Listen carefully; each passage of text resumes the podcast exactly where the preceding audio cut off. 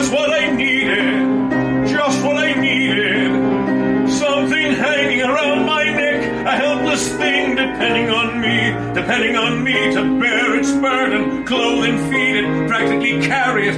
A grown up girl with the mind of a child, depending on me, measuring me, staring at me, measuring welcome to Broadway Radio's This Week on Broadway for Sunday, July 16th, 2023. My name is James Marino, and in the broadcast today we have Peter Filichia and Michael Portantiere. Peter is a playwright, journalist, and historian with a number of books. His new book, The Book of Broadway Musical Debates, Disputes, and Disagreements, is now available and can be purchased wherever finer books are sold. Peter also has columns at Masterworks Broadway, Broadway Select, and many other places. Hello, Peter. Hi. Hello. So, uh, Yeah. how was your master class this week? Oh, uh, great fun.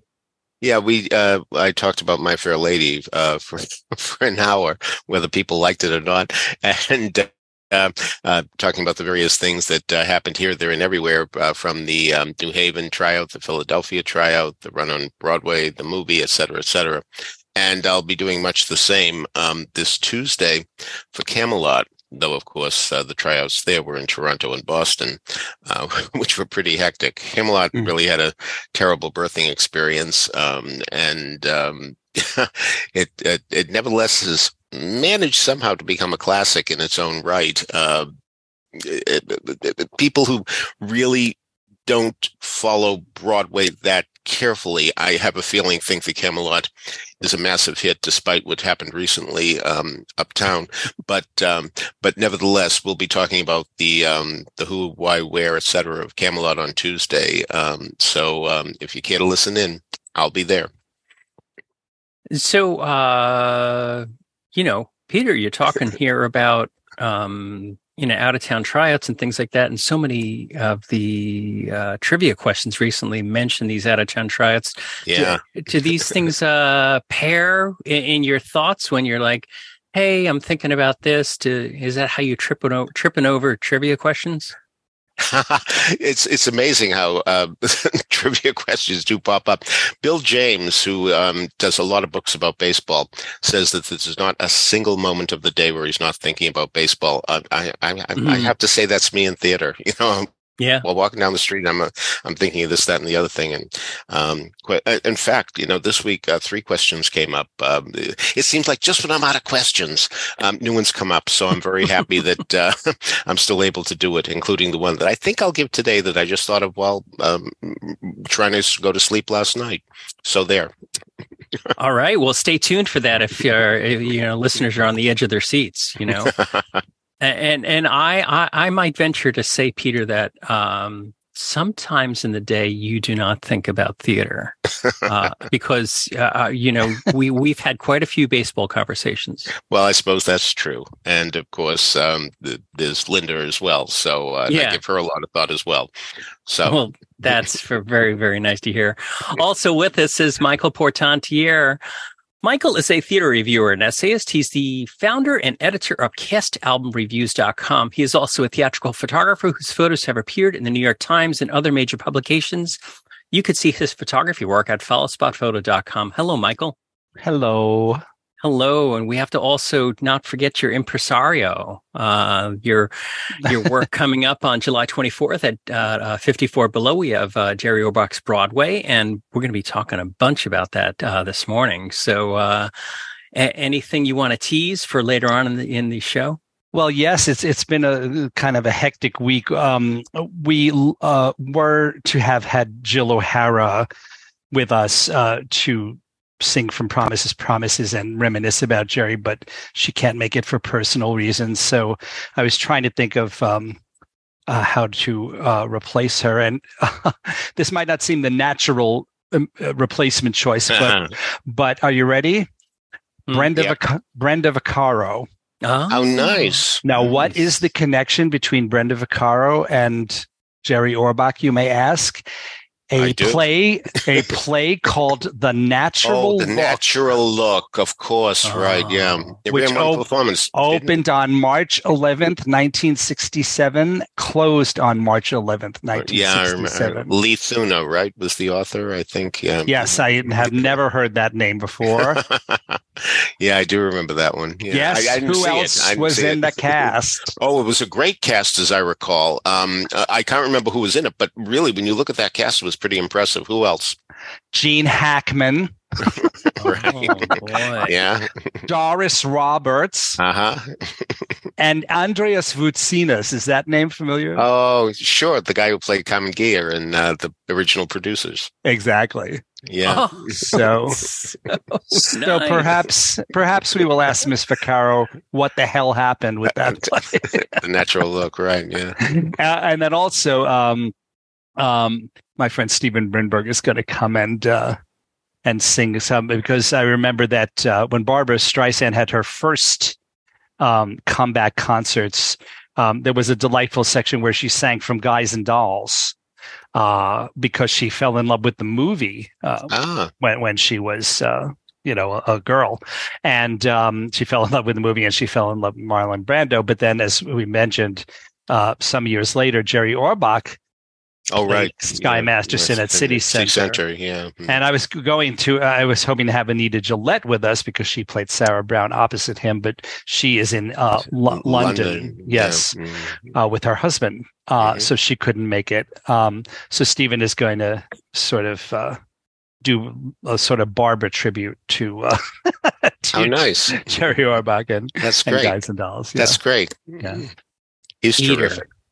Yeah. I have a I have a trivia question for you. Oh, all right. Yeah. Okay, see if you can answer. I'm no good at this, by the way. Anyway, go on. go on. Name an author who has had two shows on Broadway that have closed on the same night. Mhm. I can think. I think there's a guy who had three. Oliver Haley. Is that who you mean? Oh, No. Oliver Hailey had first one, a sleep whistle. Um, the one that I won't dance, and there may be another one too. I think he had- Father's Day. is yeah, that might be it. Yeah, yeah. And didn't that have Brenda Vaccaro in it? She's I'm- everywhere. I meant to look it up recently. Let's well, we can do that now. Let's see. Brenda Who were you thinking, Vaccaro- James? Uh, Brenda Vaccaro is, is is the Kevin Bacon of Broadway. So, Well, you know, she kind of is. you know. So who are you thinking of, James? So the Natural Look, written by Lee Thuna, Lithuna. Yeah. she had another one night stand on Broadway called Or he. he she. It's Leonora. Oh. It's a woman. Oh, it is. Oh, wow. Okay. It's a woman. Let me hear you smile. Oh yeah, yeah, yeah. Was that the one with Sandy Duncan I'm looking at it here. and Tom Ligon? Maybe. No. No. Okay. Uh, James. Love is a time of day is the show I'm thinking of. Okay. L- Let me hear you. Let Yeah. me hear you. Uh, sm- uh, let me let me hear you smile. James Broderick, Sandy Dennis, and Paul Price. Paul Price was in the movie of Dennis. the Ritz, in the Ritz on Yeah. stage too. Terrific in, in the Ritz, hilarious uh, as Well, the chubby yeah. chaser. A Oh, three-person yeah. play uh, at the Yeah. Biltmore for one night. Wow, isn't that something? Well, yeah, I, th- I, I think Oliver Hailey had three. Yeah, well, when I when I was asking um, Brenda about the natural look, she said, uh, "Was that the one with Marian Ah. Seldes?" And then and then she said, "Oh no, that was the other one." And the other one was Father's, Father's Day. Day. Mhm. Opened March sixteenth, nineteen seventy one. Closed March sixteenth, nineteen seventy one. Also in it, Ken Kercheval, Biff Ah. McGuire, Donald Ah. Moffat, Jennifer Ah. Salt, Marian Seldes, Brenda Vaccaro. Biff McGuire, brilliant in the um, touring company of Mary Mary back in the '60s. Terrific Mhm. beyond belief. Um, I'll never forget him. So yes, And- three for Oliver Hailey, I guess. Uh, can't you just spend? I, I know I can. I can, I can spend all day on IBDB. You know, oh, it's uh, amazing. yeah. Jonathan Banks uh, says that he does that all the time because he has to find shows for the Mint, and he's looking way back when to uh, to find shows that uh, really are quite obscure. That uh, and and that's how he does it. He just goes through a season and just click, click, click, click, well, one show after the other, saying, "Ooh, this sounds good," or "No, it doesn't." So uh, we owe IBDB uh, that debt. That so many of the shows that have happened from the Mint have actually happened because of his searching through IBDB. Have you got any other uh, favorite websites that are obscure? I mean, we all ha- we all know the big websites, but any anything else that you find that like, oh, I just find myself going through this. Um, certainly the cast album websites. Uh, I, Mhm. I, I, I visit all the time and one stopped in 2007. Um, and I'm sorry that it did. It, it specifically says, you know, from 19 whatever to 2007. Um, but, um, they're very valuable and I really enjoy, um, perusing them. And certainly for fact checking, they're extraordinarily valuable to me. So, uh, people talk to me all the time about how there's an error here and there and um, IBDB, and there has to be. I mean, you know, nobody's course. perfect. Yeah. Yeah. you know, I mean, so, um, but I really, I'm judging the gla- um, the glasses, you know, 99 and 44, 100 percent full, rather than um, whatever the rest of the figure Yeah. would be empty. So, uh, so really, it's very, very, very valuable, and I'm I'm delighted to have it. Also, do you all know musicals101.com? Yeah, that's John Kenrick, isn't it? And which is very valuable. It goes uh, year by year and it chronologically lists every musical that opened each year. John Kenrick is so amazing. He really is, and uh, he does a great job with that site. Yeah. I used that uh, when I was trying to answer one of your recent trivia questions. The one about oh, was it the one about was it last week? The one about the uh, the album of the show Yeah. that had not been recorded but was uh, but, but featured seven people who that question it was recorded. It- um, yeah, it was a revival cast out. Wasn't? We'll give the answer a little later, but uh, yes, indeed. Um, Oh, it's this week. it's from last yeah, week. it- this one flummoxed a lot of people, and I understand why. I'm amazed that four people got it. Uh, so um, anyway, One might call it a trick question. it is a trick question. No question. Yeah. No question. It's a trick question. Yes, indeed. uh, you know, Peter, I forgot when we were talking about your uh, your master class, uh, the Lerner and Loewe master class. The last one is coming up this week, July 18th at noon to 1 p.m. Eastern time. It's on Camelot. Uh, there's a link to it in the show note.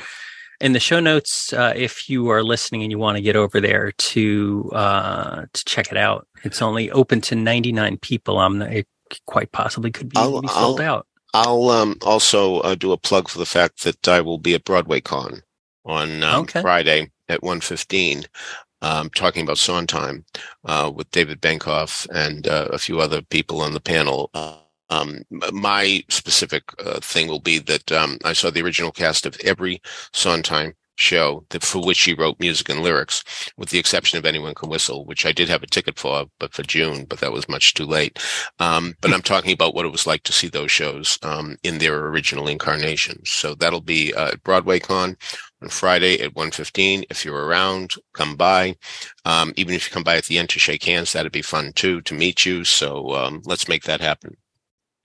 Uh, Peter, I, I, I think I, I must have. Have we discussed uh, uh, the original production of Passion on Broadway?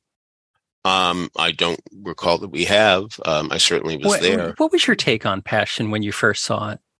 Did you know Well- anything about it before you went into it? No, I, I hadn't seen the movie, so I, I didn't know a damn thing about it. Um, what I will say is that I did see it three times on Broadway, and every time Donna Murphy showed up on the train, Right. people would laugh, and Yeah. um, it was it's like, oh my god, you know, it, and it had an unintended comic effect.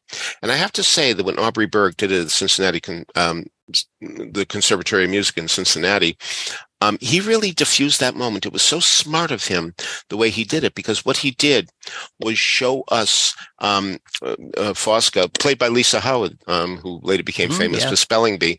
Um, he showed her in the background looking around, um, and it diffused the moment because she's looking around. Finally, she gets on the train, and she and we we knew she was coming, and it made a difference. It really did. I thought it was a very smart, uh, strategic move on his part. I, I wonder, um, are there any crossover musicals? Maybe we could put like uh, Hugh Jackman as Harold Hill on the train with Fosca. oh, I love things like that to diffuse that moment. You know? I love. That. I've written a ten minute play where two um, two nuns are at Maria's wedding and they're very jealous and um, Rosencrantz and Guildenstern type. yeah, yeah, where they're very jealous and they talk about the new um, people who are going to be um, coming into the convent um, who have repented their sins. Um, that they both um, killed guys in Chicago, but um, now they've decided to become nuns after they they hadn't done well in vaudeville. So anyway, but but nobody has high hopes that they'll be able to really become nuns because you know they just have this weird history of uh, killing their lovers. So mm. anyway, you get the point. yeah, Michael, you were going to say something about Fosca coming on the train.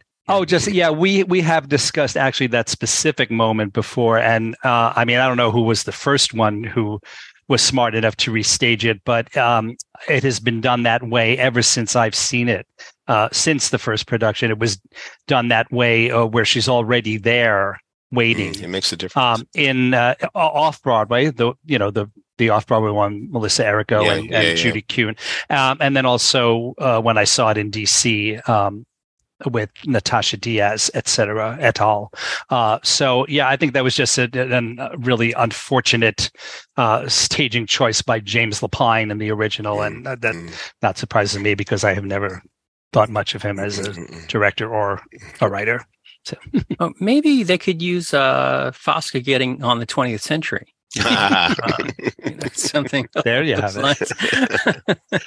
you know, Laura well, she lived in the 20th century. She, she, doesn't even live in the 20th century, so uh, that would be hard. Actually, it'd be fun to have Mrs. Primrose played as Fosca. Yes, indeed. this raving maniac. yes, indeed. Yeah. Not raving maniac. She's passionate. She's That's right. Passionate about Giorgio. So, uh, yeah, Peter, I, I saw, I, I saw, uh, the original production of Passion twice. Mm-hmm. Wow. Uh, and I hated it. Mm-hmm. And I, and I could, and so I went to go see it. I, I think it was opening night or just before opening night. And I was like, oh, this is terrible. And then everybody was telling me that I was an idiot. Oh, really? that it was uh, like genius. It was genius. And I was like, really? I, I, like, I, I, have to say that whenever I talk to Sondheim fans, um, passion doesn't come up very much. Uh, people center on many of oh, yeah. the other shows. Mm-hmm. Um, uh, so um, this doesn't really surprise me. But there was then, also a recent discussion online of what would you say is his least least well loved show, and there seemed to be a general consensus that it was well, whatever you call it, but Roadshow. Uh huh. Sure. Oh, yeah. oh, yeah. Sure. What a sure. train wreck. Yeah. Yeah. yeah. Well, and I, have seen that in like three or four different incarnations. Yes. I've uh, seen 2 mm-hmm. So, yeah. but yeah, I, so people were telling me I was an idiot, and so I went back to see it again, and I was like, really, I, I just just did not did not work for me. Yeah, but then I got the cast recording, and I oh. love the cast recording. I love well, it. Well, you know, it doesn't have the staging on it. He, he, he, didn't know how to direct it. As Frank Rich said in his review of Into the Woods, time and sec- uh, repeated hearings always um, count in the Sondheim score. Um, and by the way, that phrase was followed by, "But this one makes the least first impression of all. And um, certainly Into the Woods hasn't suffered. Yeah. Uh, it, it's so, uh, you know, especially uh, in the realm of Into the Woods, I, I think that, I think really what helped Into the Woods a lot over the years was the junior version where kids got to learn Into the Woods much earlier. And so, and they didn't do Act Two you know? Indeed. Uh, indeed. Yeah. Yeah. They didn't and so i i know that that really played a lot for uh for my daughter charlotte. You know she loved she did an into the woods junior and which only did act one. And then uh and you know as she grew up and she went to french woods uh this summer camp uh and they did act two and she's like what she was like i didn't even know oh that's hilarious and it was like and and now you know and of course she's you know very goth and uh, you know uh, very artistic and things like that. And now she just loves Sondheim, uh, and so uh, it's so it's so funny. Uh, uh, uh, there was Hmm. something else I was going to. s- s- Yeah.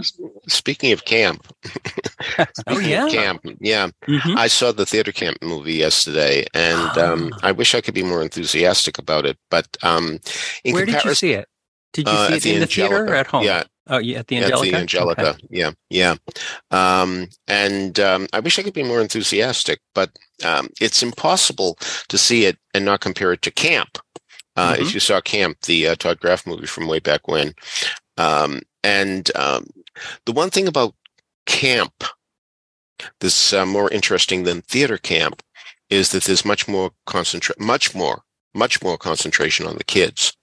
This one seems to deal more with the um, counselors, uh, played by um, Ben Platt, and um, I forget the actress's name. Do you know? I, I, Uh, here, let me Hmm. look it up.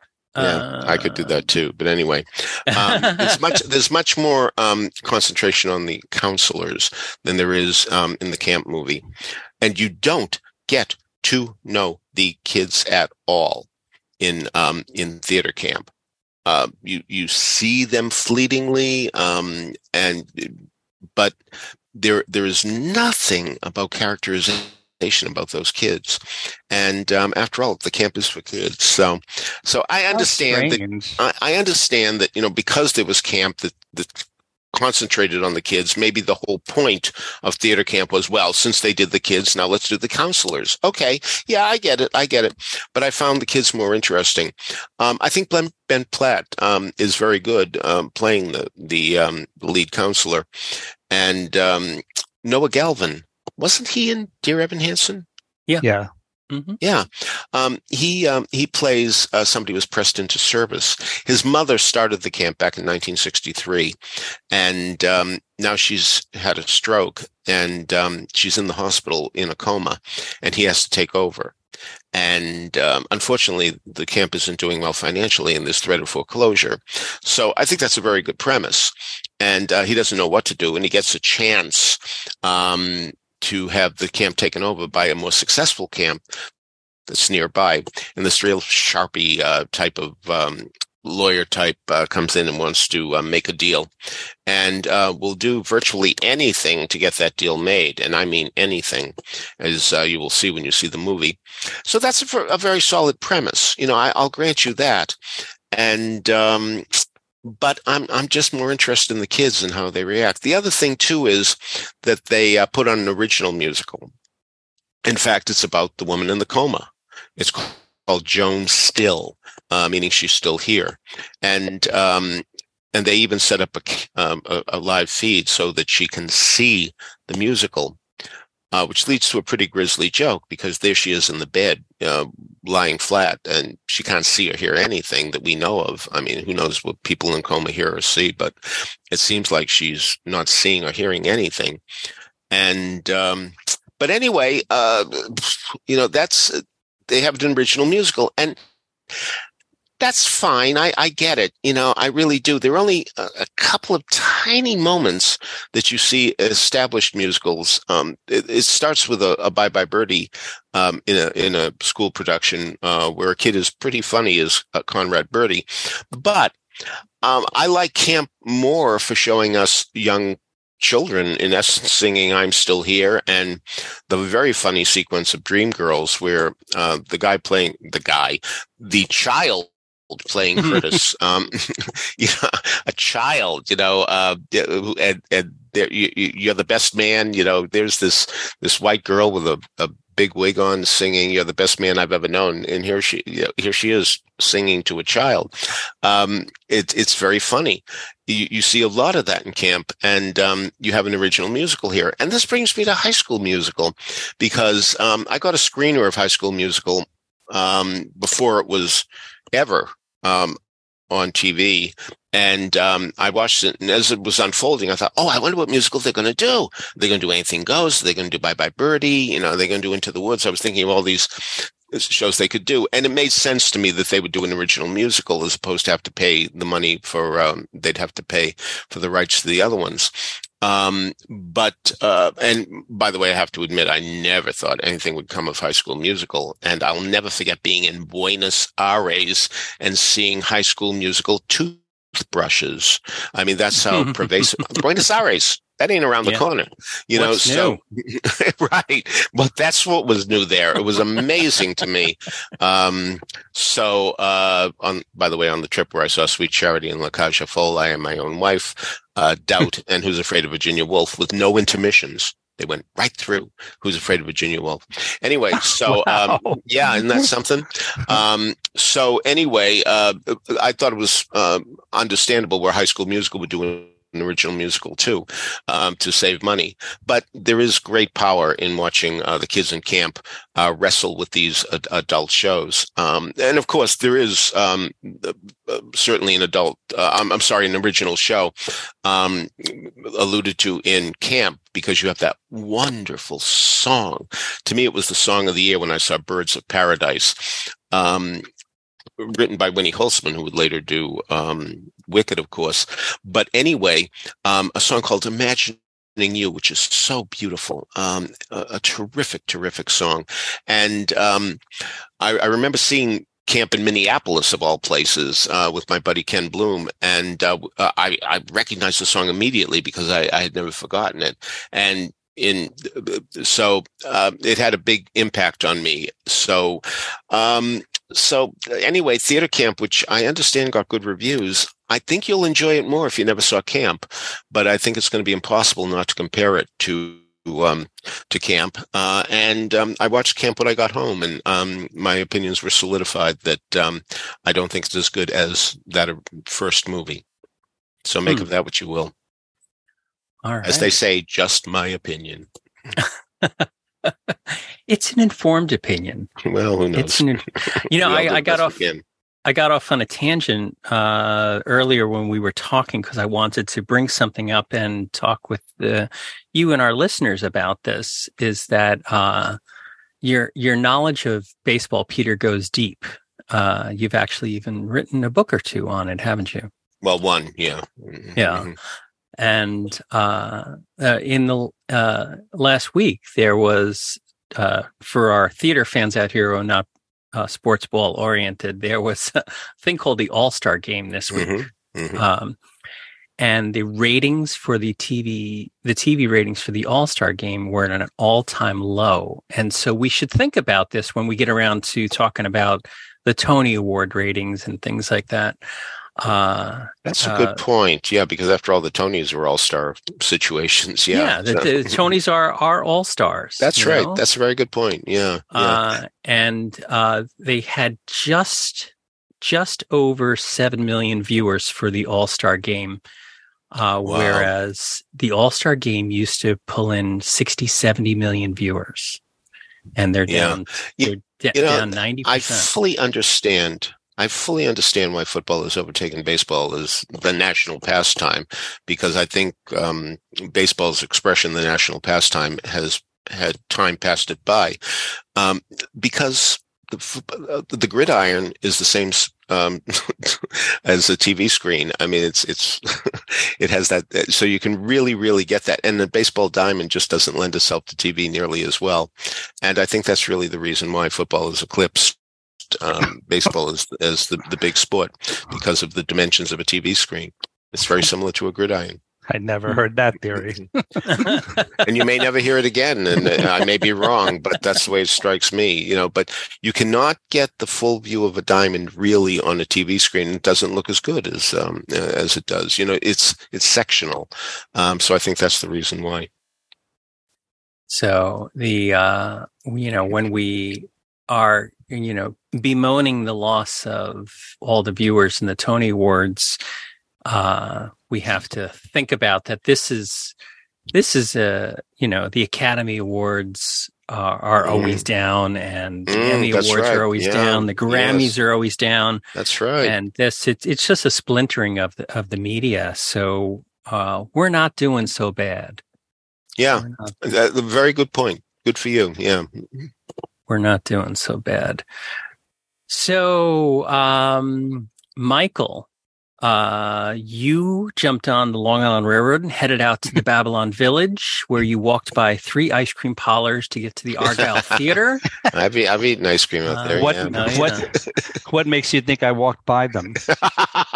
Well, I was assuming you were not flying by them or driving by them. You know, I did not say that you did not stop at them. Okay, all right. You know, Just wanted to you know. you know clarify. Cold Stone Creamery on your left as you're coming out of the out of the out of the uh, train station. On the right, there's a little gelato Italian place bakery, Mm, and then there's another one just a soft serve just down the block from that. Don't talk to me about ice cream. this I this is a beautiful cream. story. Yes, Beautiful exactly. story. Yeah. Well, it is a beautiful story so far. So, Michael, you got to see Argyle's production of Grease. So, tell us about how this theater on the Village of Babylon on Long Island's doing. Well, first of all, it, the house was quite full, so that's some really good news. As I mentioned, great. they um, the theater really seems to be doing very well lately. Uh, uh, in the wake of COVID, uh, which was a, a huge blow for everyone, of course. Um, I'm so happy that they survived it, and they really seem to be thriving now. Uh, so that's um, that's really really good news. Um, I went to see Grease uh, because, uh, well, I, I actually like to try to get to most of their shows there if they're doing anything that I that I like. Um, but also uh, Matthew Drinkwater, who I worked with, is in this show in the role of Sonny LaTierri. LaTierri, Sonny, Mr. LaTierri. Yeah. um, this uh, there was a lot of positive to to say about this production, so I'll, I'll try to focus on that. Uh, let me get the negative out of the way first. It was directed and choreographed by someone named Eugenio Contenti, and I would say that the choreography aspect was very very good overall. But not the direction. Um, we uh, have discussed before. It seems like um, more and more in recent years that there tends to be um, more shows that are both directed and choreographed by the same person uh, on Broadway and elsewhere. Of course, there have always been some people who did that, but it's one thing when the person you're talking about is Jerome Robbins or Bob Fosse or Gower Champion. Uh, I mean, there are, I, I think there are a lot of people who can choreograph very well, but are not necessarily also good at directing actors, um, and and vice versa. Vice versa, uh, I'm sure. sure, yeah, of course, too. Uh, so it seems to me that this is the case with uh, Eugenio Contenti, because I have to say, uh, believe it or not, there were hardly any laughs in this production of Grease.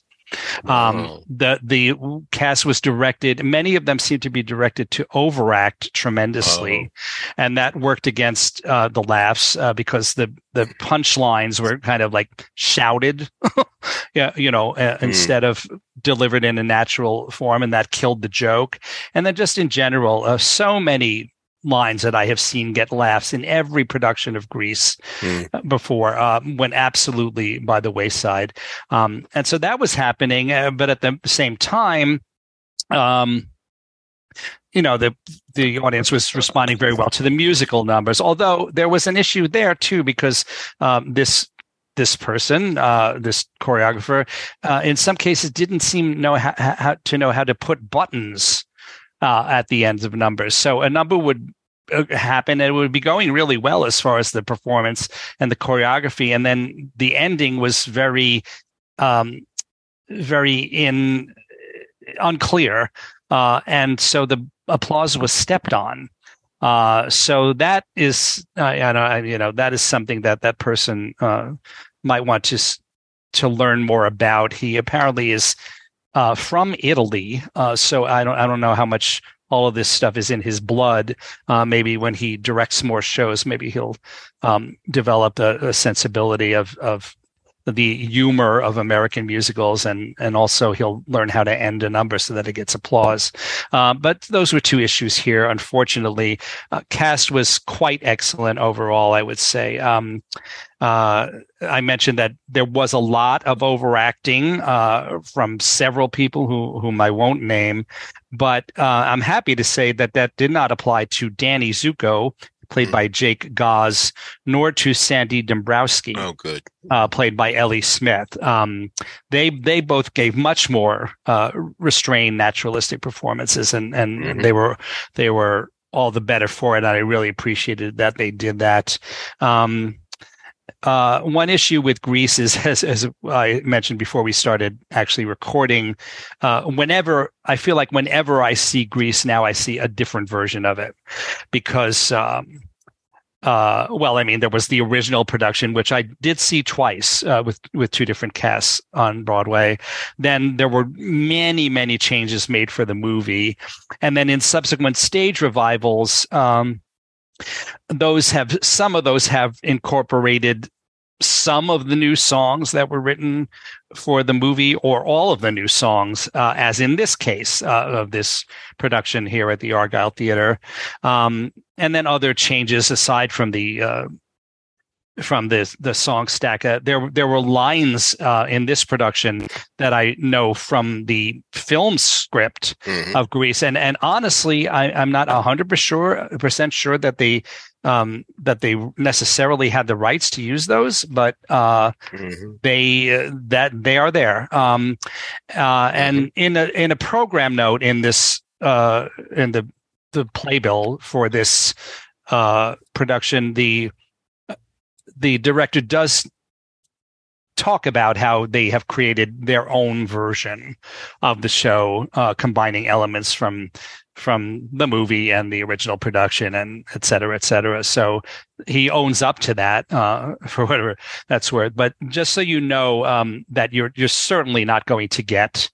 Uh, the original stage version, uh, nor are you likely to get the exact version of any other revisal or revival that you've seen before. Um, this one, as I said, does incorporate all of the new songs from the movie.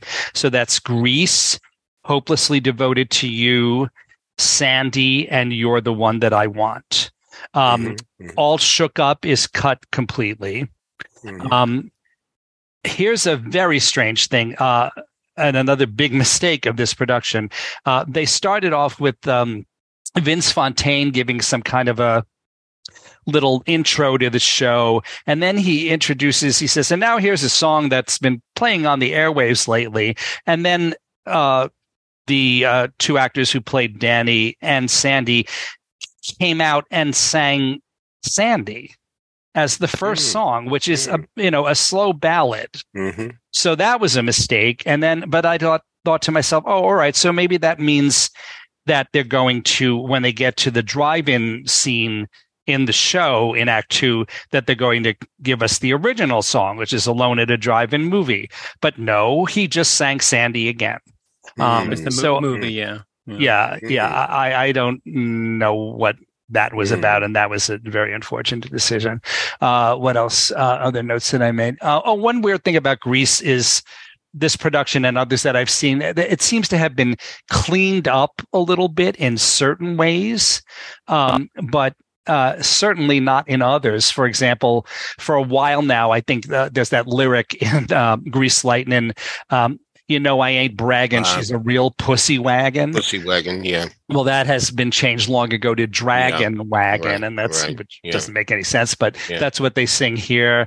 And uh, Yeah. I'll be getting lots of tit is no longer in it uh, uh, Mhm. in that same song. I don't remember what that was changed to, but there were some other things in this production that I've never heard before. There's that line where everyone is in the park and somebody says, um, uh, "Oh, there's those pretty yellow leaves down by the lake," and uh, somebody else says, "Those ain't leaves; they're used rubbers." Well, Uh. here they say they're used balloons. My God. So you know, um, so they made those weird changes, but then yeah, there was uh, still a lot of pelvic thrusting in the choreography, and there's Uh-huh. still jokes about blowjobs. You know, Oh. so I'm not Mm. sure what Mm. is going on with Mm. that. Mm. Um, oh, this production uh, felt uh, the director felt he needed to add a gay romance into it, so Uh-huh. he added a gay romance between Eugene, Mhm. big surprise, Yeah, uh, yeah, and yeah. Uh, one of the other, uh, you know, ensemble guys. Mhm. But I think that would have been fine if they had a little quiet moment, lovely moment together alone. Mhm. But here uh, it happens in front of the whole Oh. ensemble, and Danny in, Danny instigates it. And so we're supposed to think that these two guys suddenly come out and and have a um, a little gay moment, uh, and that no one in Chicago, no teenager in Chicago in the late fifties 50s. has yeah. any problem with that. You know. yeah, yeah. So you know, again, rewriting history in a way that I think is just not wow. not very good. Um, Let's see. Uh, Mm. That's uh, oh um the one annoying annoying thing from the movie has been replicated here. Uh, Grease Lightning is presented as Kenickie's car, but they still have Danny sing the song. Uh-huh. Or at least in this case, what they did here Uh-huh. was he sang the first verse, Uh-huh. and then Kenickie sang the second, and then I guess joined him for the others. Uh, but that would, you know, I mean, that was only done for the movie because John Travolta co-opted the number. Uh, I don't think they needed to do it here. Yeah. Uh, I think Mhm. Sandy, uh, I think Danny had en- enough numbers besides that to take Nikki Kenickie's one big moment partly away from him. Mhm. Um, so uh, I would like to see Grease revived in its original version, but I, I guess it's impossible because I think they they rightly think that everyone is expecting to hear those songs from the movie, and if they didn't, they would ask for their money back. Um, so that probably I probably won't ever see it in its original version, but it would be interesting to see and uh, to see how it played I am nowadays. Yes. pretty sure that Scott Miller at New Line Theater in St. Louis did the original version that was seen in Chicago way back when. Oh well, I'm he would be one to do it. So that Indeed. that sounds yeah, right. indeed. Yeah. Yeah. yeah. I think I'm right about that. Yeah. So, I mean, coming back to many of our discussions over the last uh, couple of months, um, as we see large regional theaters struggling out there to get butts and seats, I think the Argyle Theater is probably right up there, and they're trying to do whatever they can to keep the doors open. You well, know, trying it- to. it- it's basically what we were talking about last week. I mean, Yeah. here we are with the public theater this week, uh, laying off a good deal of its staff, and Nineteen percent. yeah, I mean, really, uh, obviously, the Argyle is doing sh- shows people want to see. You know, I'm Mhm. reminded of a theater in New Jersey. I don't think I said this last week when we were talking about this issue, but um, this there was a theater in New Jersey that wasn't doing well, and they did nonsense. And um, the artistic director said to me, "God, people were coming out of everywhere to see nonsense," and and you know, I they were saying to me, "We didn't even know this place was here." And we heard you were doing nonsense, and so here we. Are. And he said, um, "But I just can't do shows that, that I don't want to see every night. I don't want to come to the theater every night and see nonsense. Yeah, but you're not doing it for you. I, ostensibly, Yeah. at least, you're doing it for your audience. If that's what your audience wants to see." You know, find out what they like and how they like it, and give it to them just that way. I mean, it really comes down to that. You know, you, you have to have customers. You know, um, I, I I mentioned Mary Mary um, recently, and um, it was a big hit on Broadway in the '60s. And I am told every year Andre Bishop thinks about doing it in Lincoln Center. But the problem is, it really is dated in the sense that um, it it's essentially says if you want to have a happy marriage, a woman has to uh, accede to the man. So I don't think we'll ever see Mary Mary again. but one of the points in Mary Mary is the fact that the uh, leading man is a book publisher, and uh, he's he publishes books that he likes, and um, and and he has the chance to do a memoir uh, by a Hollywood star that he knew in the Navy, I think it was, and um, he doesn't like it very much, and um, his divorced wife reads it and says, Bob, you know, you got to keep the store open for when the masterpiece does come along, you know, and I think that's what we're talking about here too. You really do have to do the shows to keep your doors open and, um, and then do the show you want to do, um, every now and then. But, you know, you're ostensibly doing it for the people. So do it for the people. Well, as I mentioned, the uh, Argyle had a big hit last season with West Side Story, Sure. and now they have a big hit again with yeah. Grease. And Yeah. uh, their upcoming season is Mary Poppins, A Chorus Line, A Mhm. Bronx Tale, and Bye Bye Birdie. It'll be So- very interesting to see if this director of Grease does Chorus Line and what he does to that. Um, you know, because of course most people say Chorus Line is so set in 1975. We hear that all the time about Chorus Line, and um, you know there has been a tiny rewrite in Chorus Line over the years because uh, the people when they are interviewed by Zach used to give their actual date of birth. um, Oh, And, right. uh, yes. now, yeah, now, now they don't do that anymore uh, to, to the specific year because they would be, you know, in their 80s uh, at this point. So, um, yeah. so yeah, uh, so we'll see what happens out there with Chorus Line if they feel the need to update it, or as the famous expression goes, bring it into the 21st century. Mhm. Yes, indeed. So last Sunday, uh, after we recorded, I uh, I headed out to Central Park to see Hamlet. Um, oh, but um, but we got rained out. We got totally, Oh. totally like Uh, like drenched downpour, and they, they didn't cancel until eight oh two p.m. As as you know, the, the public theater does not you know cancel anything until the last possible moment. They they never rained it out, but I was able. Uh, my my daughter Charlotte came with me to go see Hamlet, and we had a long discussion about the public theater. And it's funny what you're saying. You know, Joe Papp give the people what they want. That's what Joe Papp Mhm. was was doing you know he and the, the public theater you know we just talked uh, a few minutes ago about the the staff cuts at the, at, at various theaters around the country and uh, affecting all the institutions we know and love um, but you know on any given night down on uh, on uh, Lafayette Street you know you have three four five different things going on and most of them are not very commercial, but you do have lots of commercial things. We just talked about a chorus line. A chorus line continues to keep the doors open at the public theater because it started there. And Hamilton, Hamilton Yep, continues yep, to keep yep, yep. the That's doors open at the public theater because it happened Mhm. there. So those Mhm. commercial products uh, are, you know, the way in which theaters can and artistic directors can, you know, do the other projects that they want to see, but you can't force a horse to drink water. You can No. only lead him. You can only No, lead a horse to no, water, yeah, but- but you Whatever can't make that him is, drink. yeah. you can't make him drink, Yeah, right? yeah. Indeed, yeah. you know, so. you can lead a horse to water, but it doesn't make him a duck. Uh, so, Yeah. So what's really the, the most sobering statistic of that article was the fact that they um, usually do 11 shows and this year they're going to do five. mhm. Mm, that's Yeah, uh, but it, you know, and then you know, this week we have SAG-AFTRA actors going on strike Sure, against sure. the studios right now. yeah. Uh, we're in a time uh, uh, of great change.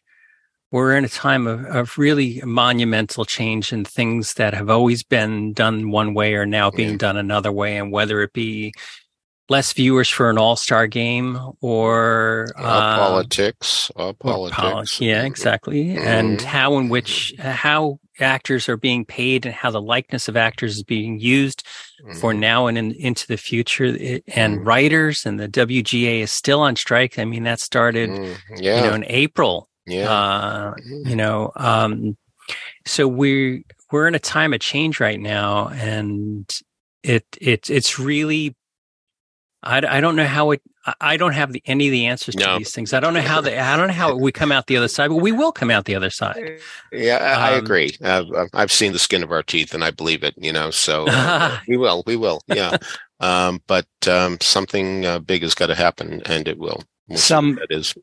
Some people have mentioned, and actually, maybe it was one of you guys recently, um, that we could see a, a an influx of Hollywood talent, both writers and actors. Oh yeah, yeah, to you know but of course the thing is there's only so much room uh you know for for shows uh here uh, you know, uh I mean, the theaters are pretty full as it is, uh, even the off Broadway theaters. Um, so I don't know how much of that we could get, but will be interesting. Um, we might at least get a few things that wouldn't have happened otherwise if uh, these actors and writers were still busy in Hollywood.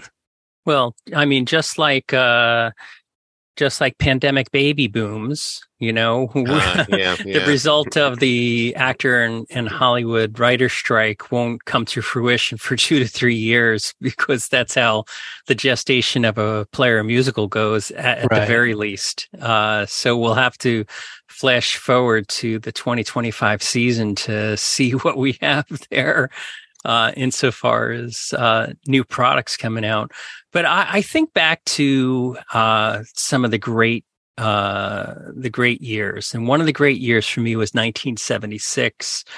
I was in third grade and it was, uh, it was America's bicentennial and we did a, we did a play about the bicentennial and I remember every word and every song in it. It was very, very great.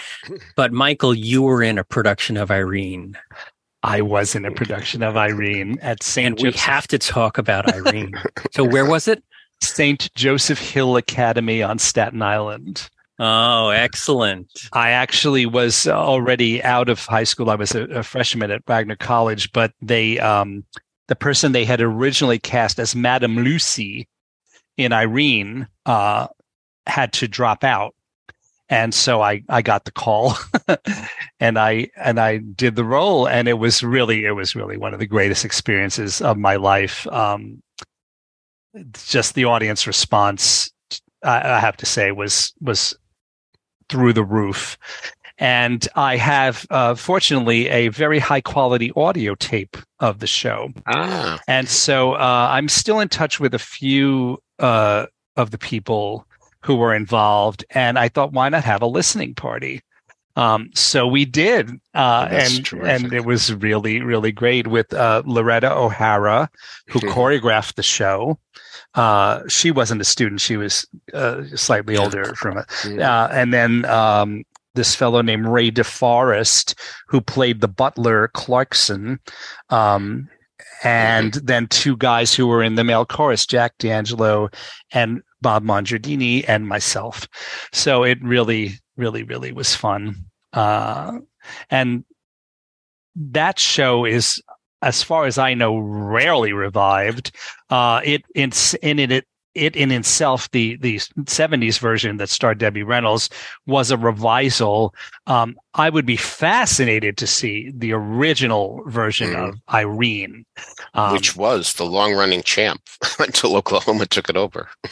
yeah, yeah. I mean, I, I suspect maybe it's very, very, very dated. Uh, and and very few songs as i recall um not as Oh. many as you'd think um as i recall yeah, which Um, is one reason why when they when they did this revisal, they they put in new songs from various sources. One of which is an absolutely fantastic song uh, written by Wally Harper uh, called "The World Must Be Bigger Than an Avenue." And in fact when i saw the show in tryout at the national theater in washington that song was not yet in so what a thrill it was Mm. when the cast album came out here because it's exactly the type of song that should be sung at that moment in time it is Mm. so good and by the way i think irene is one of the most underrated cast albums of all time i think it's a terrific album uh, it has so many wonderful things in it Um, not only is Debbie Reynolds terrific, but so is Patsy Kelly, and so is George S. Irving, who played the part Mhm. that Michael later played. Um, but I think the music is terrific, and there, yes, there are a ton of interpolations uh, by some of the same songwriters who did Irene, and some that Mhm. uh, weren't. But uh, a terrific cast album, and um, I, I never tire of listening to it. Though I will say this: a lot of people prefer the London cast album, um, Which is terrific. Yeah, you like it too. Uh-huh. Yeah, Julie Mhm. Anthony. yeah. hmm Well, she has a. I, I think we can all agree she has a much better and stronger singing voice than Mhm. Debbie Reynolds, hmm uh, and that really helps a lot. But also, there's some wonderful orchestrations, um, and the sound quality of that London album is great too. hmm Uh, that that Irene um, was very troubled. Uh, uh, in on its road to Broadway, as I'm sure you remember, the original Oh, yeah. director of all people Yeah. was John Gielgud.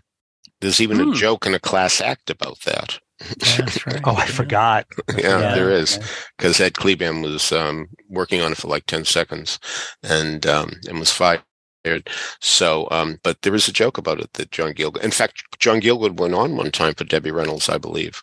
Oh, right, with a script yeah. or something, yeah, yeah, reading the lines. Yeah yeah, yeah, But anyway, they uh, they got rid of him somehow and got mm-hmm. got Gower champion, champion, which they should have had in the first place. And Joe Stein came in to rework the book as well. That's right. That's right. Yeah. Mm. Still, it's a great cast album. Yeah.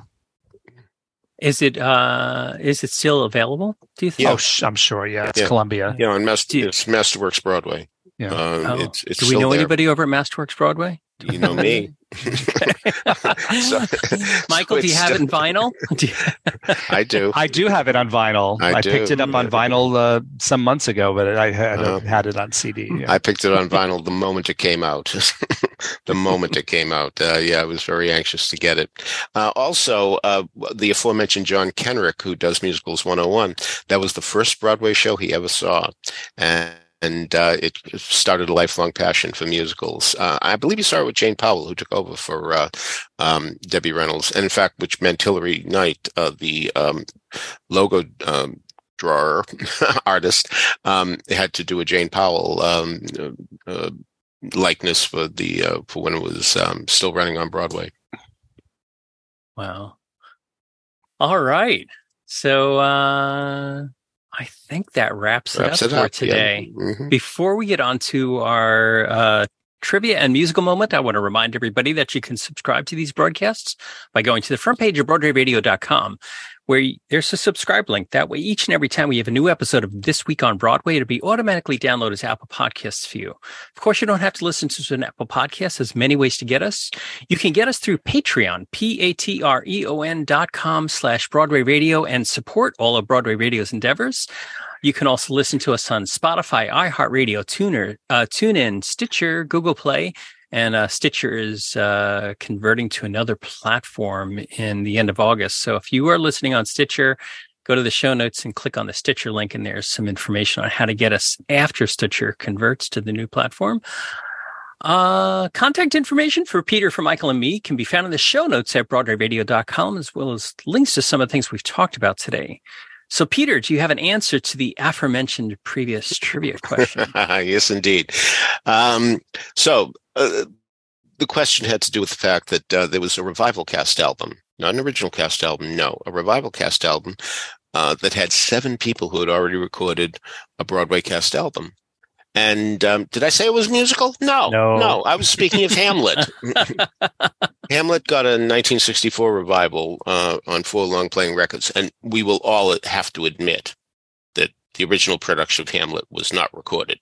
So, anyway, uh, the seven who had Broadway cast album experience included Richard Burton, um, who played Hamlet and had recorded Camelot, Alfred Drake, Claudius, three musicals beginning with K, among many others. Eileen Herlie was Gertrude. She did All American and Take Me Along. William Redfield, Guildenstern, did Out of This World. This one's real obscure. Philip Coolidge, Voltemand, he was in Kismet. John Cullum, Laertes, is all was also in Camelot and uh, did the album. But here was the toughest one. John Gielgud, who recorded The Ages of Man. And he was only the voice of the ghost, uh, the um, Hamlet's daddy. Um, so that uh, was one of the reasons why this was such an impossible question. Nevertheless, Greg Christensen was the first to get it, followed by Tony Janicki, Sean Logan, and J. Aubrey Jones, who included George Voskovec, who recorded the off-Broadway play Brecht on Brecht some years earlier. Mm-hmm. This week's question, and remember, as a result of Kathy Jones' request, the question can now be found in the show notes, so you'll have the opportunity and time to give it a more detailed look that may help you solve it. This week's question is fanciful and silly. I reiterate, silly. If Sutton Foster had gained an inordinate amount of weight during the middle months of 2014, she didn't, mind you, but let's pretend she did. What might an insensitive backstage visitor had said to her at the end of one of her performances? Silly. All right. If you have an answer for us, email us at trivia at broadwayradio.com. We'll let you know if you're on the right track. So, Michael, what do we have in this week's musical moment? Well, before I tell you, I just have to say I think it's great that both Brenda Vaccaro and John Gielgud have come mm. up during this during this podcast in in, in relation to two different shows. I mean, four four different shows. Uh, so yeah, we cover a lot of territory here on Broadway Radio. Yeah. anyway, um, our music opening and closing today is from Carnival. Uh, our rehearsals for Jerry Orbach's Broadway at 54 Below on uh, Monday, July 24th at 7 p.m. have been going really well. And William has a great, great, great, great Broadway voice. Um, so I got video um, and audio of him singing Her Face from Carnival. Really beautiful, beautiful, beautiful song, music and lyrics by Bob Merrill. I, uh, Carnival uh, we don't see it often anymore. It's kind of problematic because the story involves a uh, a war veteran who's very embittered uh, because he was injured in the war, meaning World War II, and uh, he falls in love with a very young girl who uh, comes to sort of be adopted by the carnival, basically. And I think in the original story that we're almost supposed to think that she might even be a minor. Uh, but um, that's somewhat easily solved by just uh, raising her age a, a little bit. Uh, when the musical, when and if the musical is produced nowadays. Uh, but also, he treats her um, very, very badly through most of the show because we're supposed to think he's so embittered uh, uh, by his injury and his war experiences that he can't express love, he doesn't feel like he's worthy to be loved, and he doesn't think she would ever return his love. Uh, and so he can only express affection to Lily through uh, the puppets uh, that he works he manipulates uh he because he's a puppeteer. And so Lili falls in love with him through the puppets and vice versa. And it's really not until the very end of the show that he finally is able to show his real self and and they get together. Um beautiful musical with a very very french sensibility. Uh maybe we will see it again sometime. Uh i i would look forward to that. Uh but anyway her face um the interesting thing about her face is that uh in the score uh the character of Paul first sings it in a very, very angry, frustrated rendition, uh, focusing on the fact that that he doesn't know how to deal with his love for this young woman. Um, and then uh, there's a break, and he starts to sing the song again very beautifully and very lyrically. Now, on the original Broadway cast album, we hear only that second part.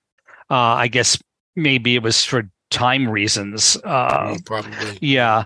Uh, but on the London cast album, uh, we get the whole thing, uh, which it's unfortunate that that one has the whole thing because the fellow who sings it on the London cast album is no Jerry Orbach, uh, to put it mildly, uh, who, who sang it on the original cast album.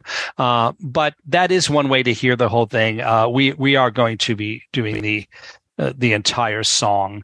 And uh, so our opener today is William singing the first statement of the song, the very angry, frustrated statement. And then we're ending with the beautiful, lovely lyrical song, which really is, uh, I think, one of the most beautiful Broadway songs ever written uh, uh, by someone who, uh, you know, maybe is not always thought of as in the the first rank of Broadway composers at, or lyricists. Um, and I always have said that I think that Bob Merrill's lyrics were far better when he was writing for his own music than when he was writing for the music of others, as he did with Jule Styne in um, Funny Girl and Sugar, and I guess maybe a few other projects. All right. So, on behalf of Michael Portantiere and Peter Filichia, this is James Marino saying thanks so much for listening to Broadway Videos this week on Broadway. Bye bye. Bye. Bye. child depending on me, measuring me, staring at me, measuring me.